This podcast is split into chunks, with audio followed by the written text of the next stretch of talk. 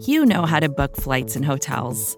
All you're missing is a tool to help you plan that unbelievable travel experience. That's why you need Viator. Book guided tours, excursions, and more in one place. There are over 300,000 travel experiences to choose from, so you can find something for everyone. And Viator offers free cancellation and 24 7 customer support for worry free travel. Download the Viator app now and use code Viator10 for 10% off your first booking in the app. Find travel experiences for you. Do more with Viator.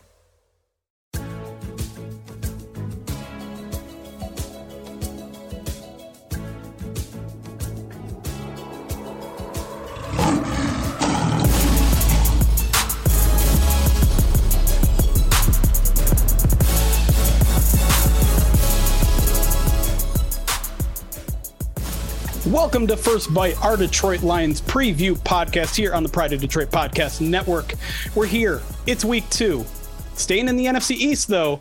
Lions, Washington this Sunday. My name is Jeremy Reisman. I am the producer over at Pride of Detroit. You can find me at DetroitOnLion on Twitter. With me, as always, for First Byte, my co host, the senior editor at Ryan underscore POD on Twitter. Ryan Matthews is here. How are we doing, Ryan? Uh, I'm doing well. I'm looking forward to another week of football. Like it's one of those things too, like in the preseason where it was like a little bit of gas, but then breaks and a little yes. bit of gas in the. That's it, right. It, it, doesn't stop here. You know what I mean? All gas, no breaks. That's right. Yeah. Uh, well, if, if this is your first time listening to us on First Byte, uh, let me introduce you. Uh, we always have a, uh, a, a guest from the opposing side to help break us down to better get to know the Lions' opponent. And this week is no different. We have a very special guest. In fact, he's a former NFL wide receiver, and now he is a co-host of the Bleav in Commanders podcast on the on the Bleav Network. Uh, Anthony Armstrong is here. Well, thank, thanks for joining us, Anthony. Um, let, let's get right into it. Let's uh, let's talk about when Washington has the ball. We like to kind of break things down by when Washington's on the on offense versus when the Lions are on offense. Um, and I think we got to start with Carson Wentz, right? Um, their, their big offseason acquisition.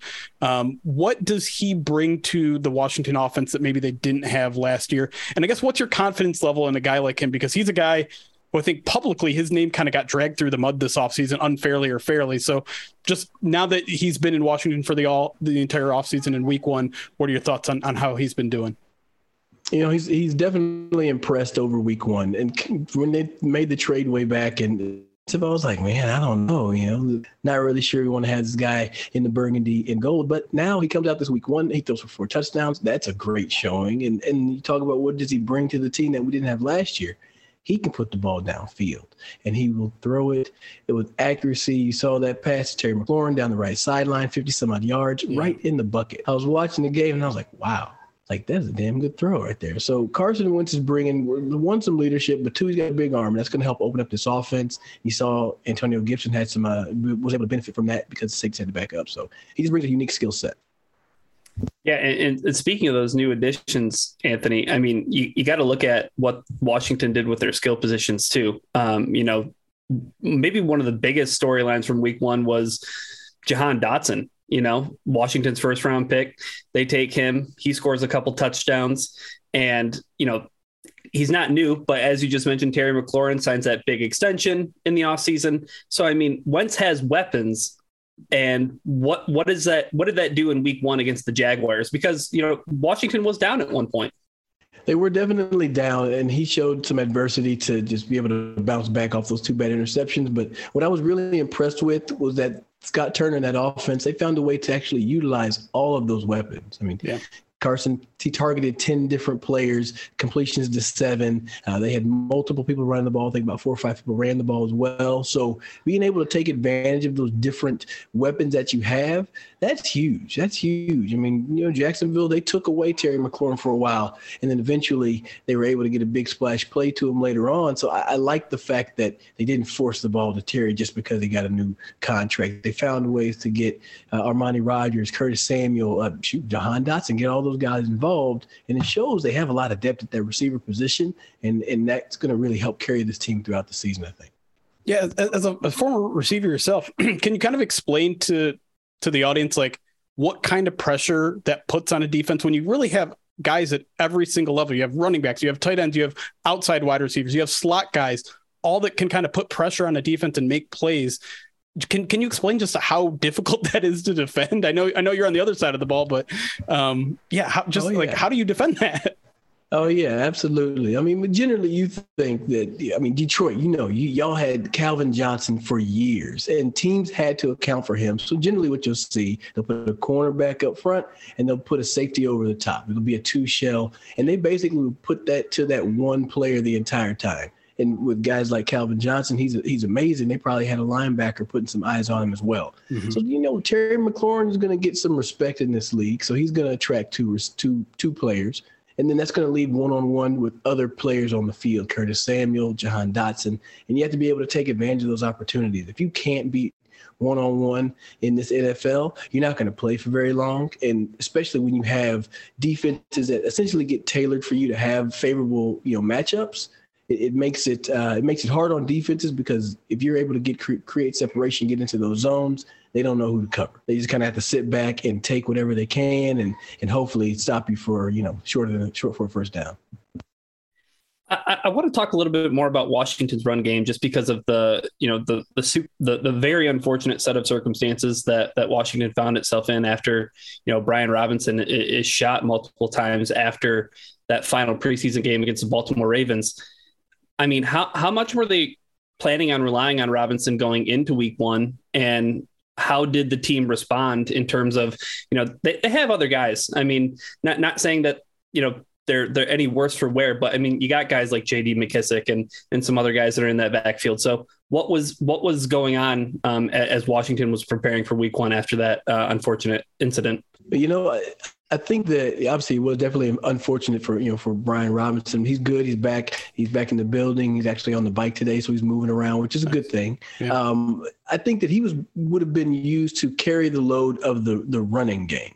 Uh, I mean, you look at Antonio Gibson. He's been in the league. He's played it before, so being able to make that switch back to him being the starter, it really doesn't add any hiccups to to the game. Uh, but Brian Robinson was going to take a lot of that inside running, some of that power uh, scheme that he's going to be able to handle. I mean, similar to the way that y'all use Jamaal Williams, you know, so mm-hmm. let somebody actually go and do some of the dirty work for a while, you know, faster back, your guy that's a little bit more elusive. He gets to handle things on the edge, try to get in space a little bit more. Um, I think they adjusted to having AG in there well because, like I said, he's already started in this league. He's already started for this team, so they know what he can do. Uh, but whenever Brian Robinson does get back into the mix, that's going to be a big change for the offense. I don't think it's going to be a negative thing at all. Uh, but he, he's just another weapon that you're just unfortunately missing. Well, the, the, you know the running game didn't have its its best game against Jacksonville. Um, average three point yard, 3.0 yards per carry, just 85 rushing yards in total.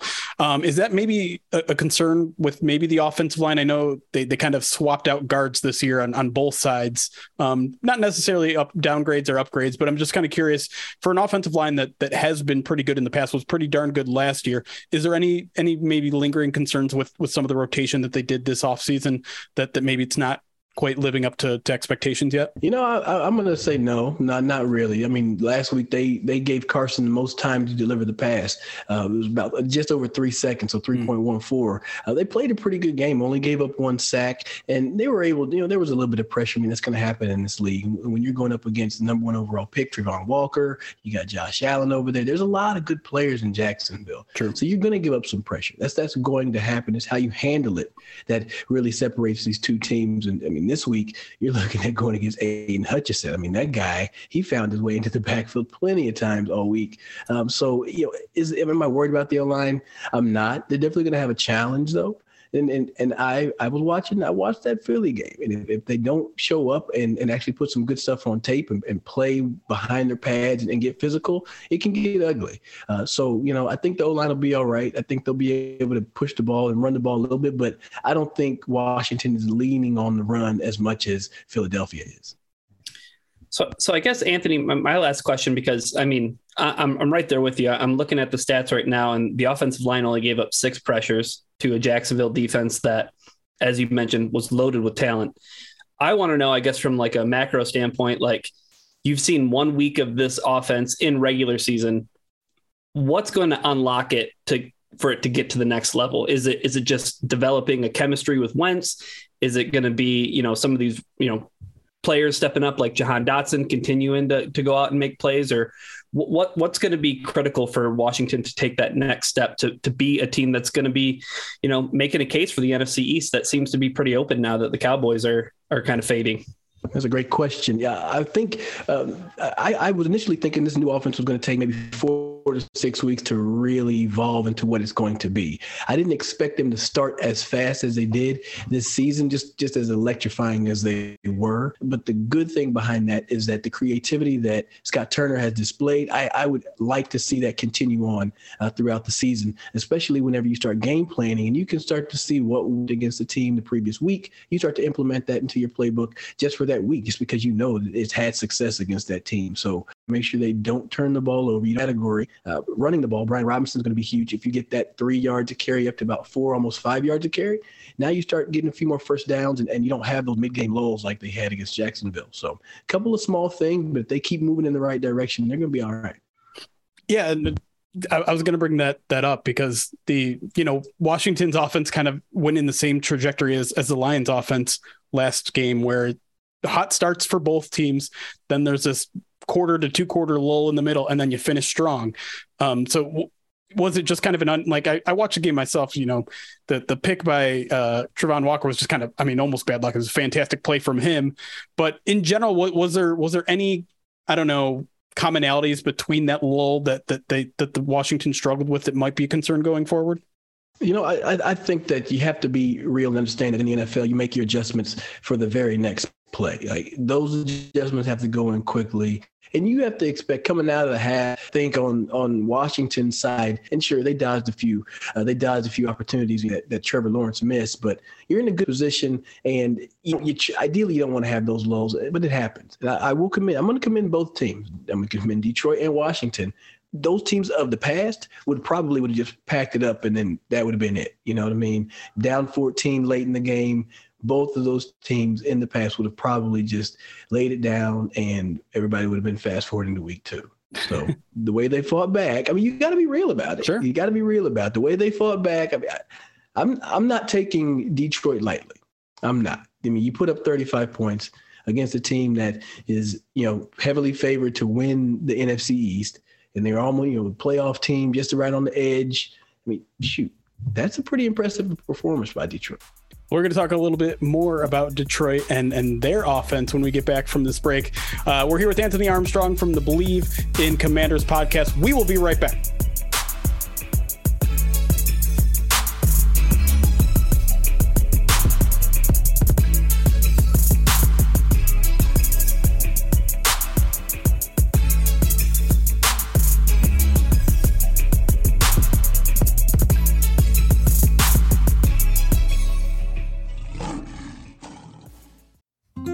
Support for this show comes from Sylvan Learning.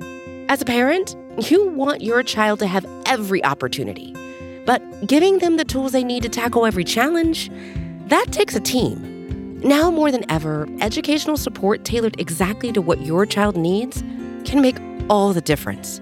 That's why parents have trusted Sylvan Learning for 45 years as the ultimate teammate in their child's educational journey, instilling in them a love for learning and a passion for reaching the next level.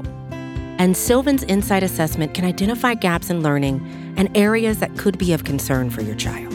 It's a 360 degree view into your child's learning that you can't find anywhere else and helps ensure that your child didn't miss something in school that might put them at a disadvantage in the future. And right now, it's the best price of the year at $29. Go to sylvan29.com to learn more and get your child's assessment for only $29. That's S Y L V A N 29.com. And we are back here on First Byte with Anthony Armstrong, uh, the co host of the Bleav in Commanders podcast, previewing our Lions Commanders week two game up here. We talked about the Washington offense and all of their weapons. Now let's talk about when the Lions have the ball and and how Washington can can counter that. And I, I think I got to start with the pass rush because they were kind of incredible against Jacksonville. And it's always one of those situations where okay, is that Washington's defensive line or is that Jacksonville's offensive line? Because they don't even have Chase Young. They're not going to have Chase Young this week. He's on, you know, on the pup or IR, whatever it is. So, I mean, how real to you is this Washington pass rush and how dangerous can they be against maybe a much better offensive line this week? Well, you know, I, I will say this: they are going up against a hell of a challenge. I mean, the, the Detroit O line, big, mean guys. They want to really just maul you. I mean, shoot, that's what Dan Campbell wants to do. He wants to run the ball and, and, and make it difficult on you to stop it, and they're good at that.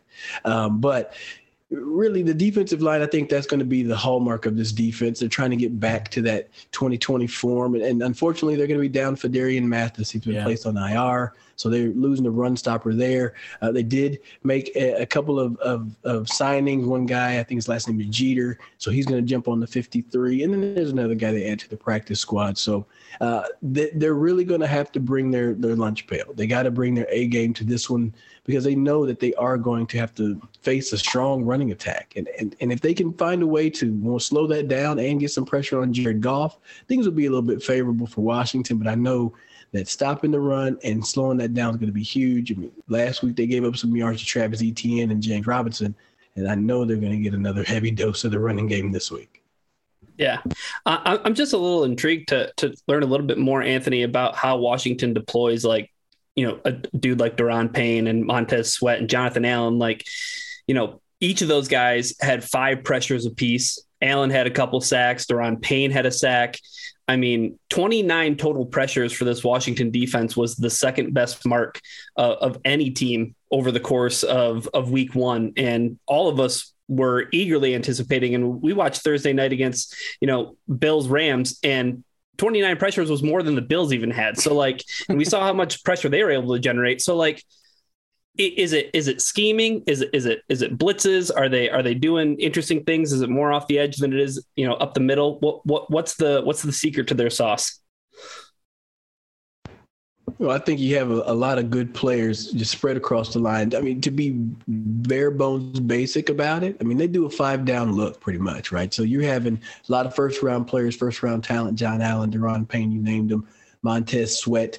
Uh, in a few weeks, you'll get Chase Young back there. So whenever you can have all these guys up front, you're going to get yourself a lot of one-on-one coverage, uh, one-on-one coverage, one-on-one blocking, um, and then even when you have the bigger space eaters like Phidarian, he's going to take up two. Uh, unfortunately, he's not there, but those inside guys, a lot of times they got to take up two. Uh, they don't they don't bring a whole lot of pressure. Uh, they're generally going to run like a five down, two to uh, two linebacker look, or you're going to get you know a nickel look with bringing that extra DB or safety. So uh, their their D line is really something that has to has to do work, and I think it comes down with the schemes and the twists and. They do have a new uh, assistant you know, D line coach Ryan Kerrigan, who's recently retired. He joins yeah. the staff. And I, I really, I truly think having him in the building, having Jeff Zgonina, uh, the head D line coach now, something about having guys that play the position can unleash, you know, a little bit of something uh, whenever you get out on the field. They know they have something to prove, and I think they're up for the challenge. That's, I mean, that's a model that the, Detroit Lions are certainly following with all the former players on their coaching staff too. It seems to be a, a, a a bigger trend here in the NFL, and uh, it's interesting to see Washington get in on that as well. Um, yeah, you can communicate. It's like you, it, there's something about being able to communicate. You know, there's one thing where like the coaches, I've been coached for 20 years, and then I tell you what to do. But then it's like, hey, I played for 15, and then I'm coaching for five, and it's kind of like, well, I remember watching you, so you, you you listen to it a little bit more. Not that you don't listen to the other guys, but it's, I mean, it means something. You know what I mean? Right. Of course. Uh, you know, I think a lot of times coaches they have to prove themselves that they know what they're talking about. Right players that are coaches already have that built-in respect. Says just watch the tape. That that's all the respect you should need to, to listen to me to know, know that I know what I'm talking about. But uh, but anyways, let's uh let's move on. I, I want to talk a little bit about um, Washington secondary, and I labeled them as as Washington's biggest weakness.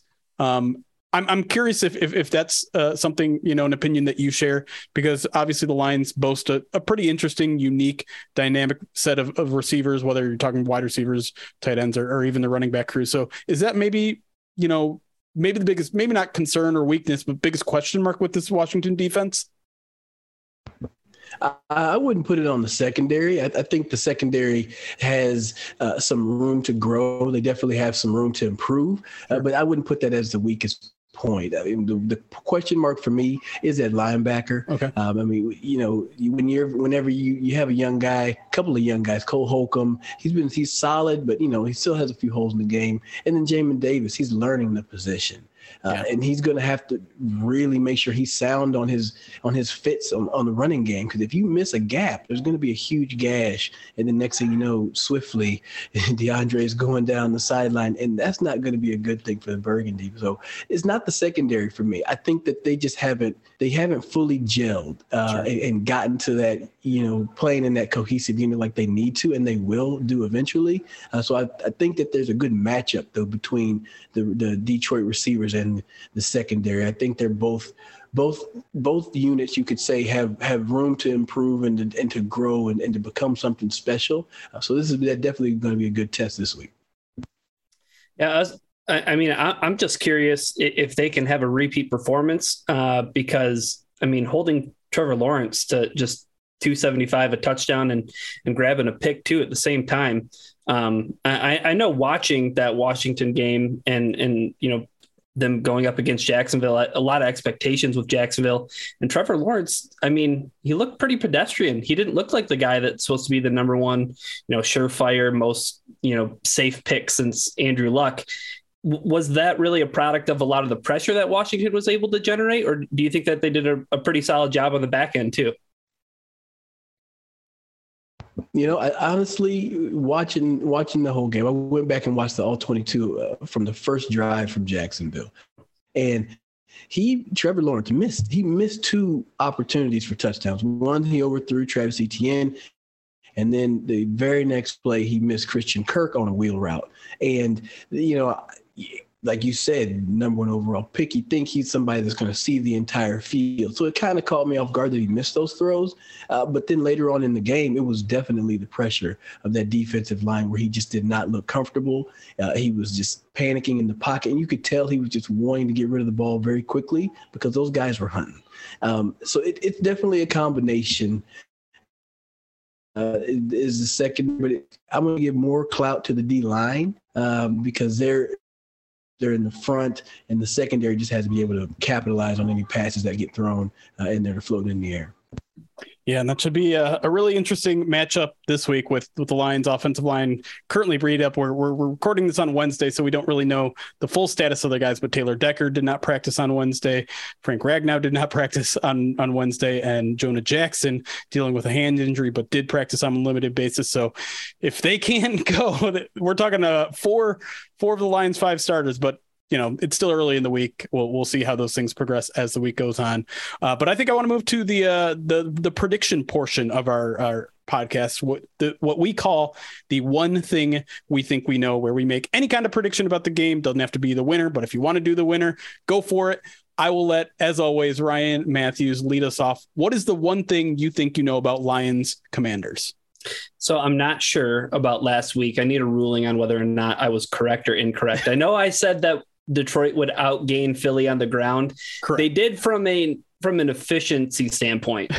um, from from a from a total yard standpoint, they did not, but it was pretty damn close. It was it and, was closer than most people would have expected. So I'll give you half credit. Anthony enough. gave you the no. Anthony said no. Maybe we got to listen to our guest. I'm sorry. Right. Anthony says no. All right. Well, one. I'm gonna I'm gonna try to impress Anthony with with my prediction here.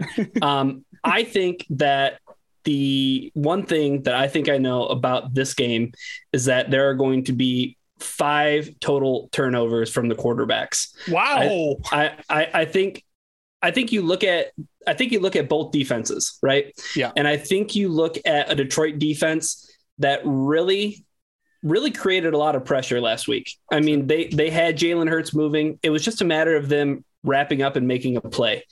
Wentz is a stronger guy for sure, but not nearly as mobile, right? So I think that from that standpoint, Detroit's going to be able to get home and, and they're going to be able to make plays. And Wentz is, is prone to, to making mistakes. By the same account, we know how mobile Jared Goff is. we know that he has trouble, you know, you know, getting out of a phone booth.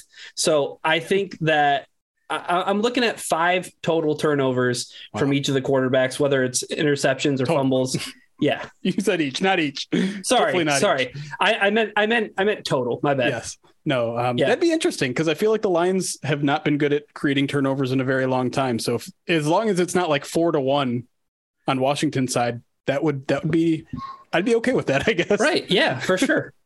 All right. Uh, I'm going to put your feet to the fire here, Anthony. What is the one thing you think you know about Lions Commanders?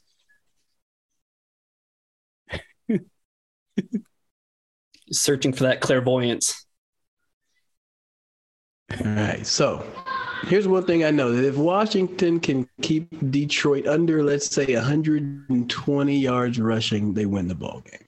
I think that's it. I think that uh, if if you're going to give up 140 yards to D'Andre Swift and another 50, 60, or however many Jamaal Williams had, it's going to be a long day at the park uh, for the for the boys in burgundy and gold. So if they keep this team underneath, you know, closer to 100 yard rushing or below, I think that's going to be able to help them get that W.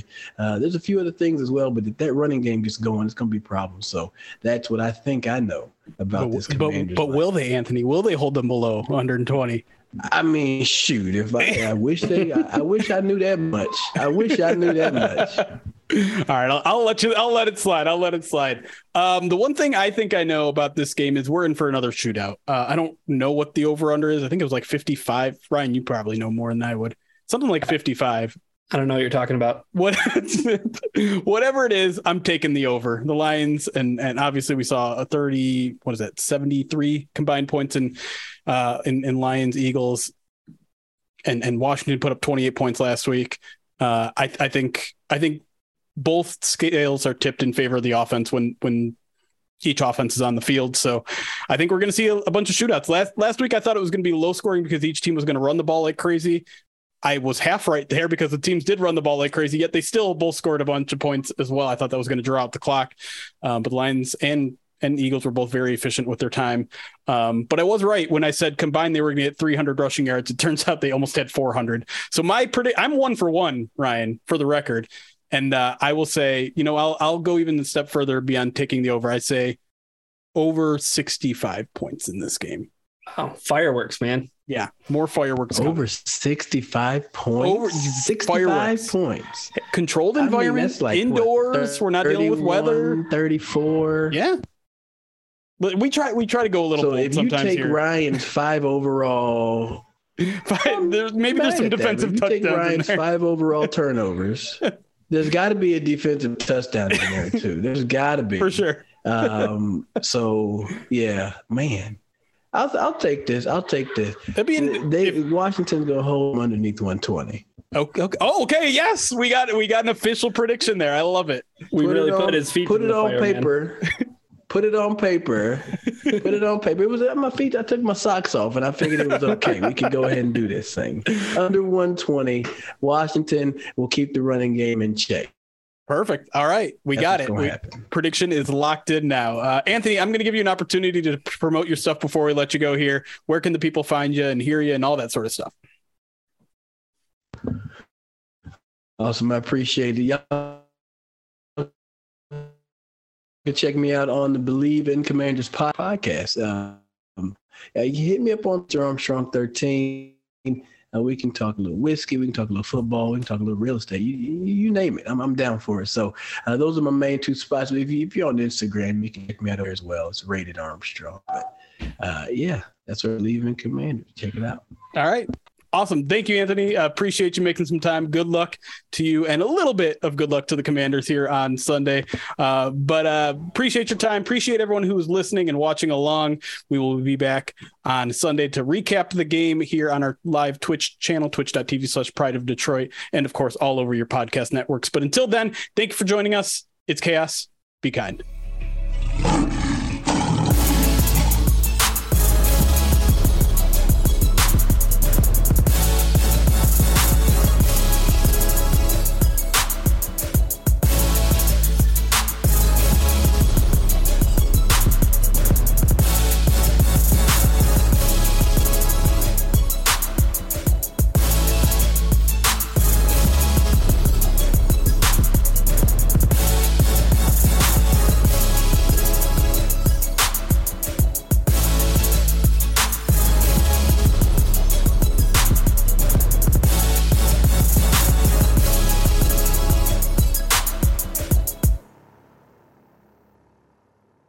Support for this show comes from Fundrise. Buy low, sell high. It's easy to say, hard to do. For example, high interest rates are crushing the real estate market right now. Demand is dropping and prices are falling, even for many of the best assets. It's no wonder the Fundrise Flagship Fund plans to go on a buying spree, expanding its billion dollar real estate portfolio over the next few months. You can add the Fundrise Flagship Fund to your portfolio in just minutes and with as little as $10 by visiting fundrise.com/fox. Carefully consider the investment objectives, risks, charges and expenses of the Fundrise Flagship Fund before investing. This and other information can be found in the fund's prospectus at fundrise.com/flagship. This is a paid advertisement. Support for this podcast came from SAS. Data is everything, and now everything is data which means more to process, more to analyze. And now more than ever, speed to answers matters. So, how do you produce those answers as fast as the world produces data? With SAS Viya, the quickest way from a billion points of data to a point of view. It's a more productive data and AI platform that helps you get more done. Learn more today at sas.com/viya.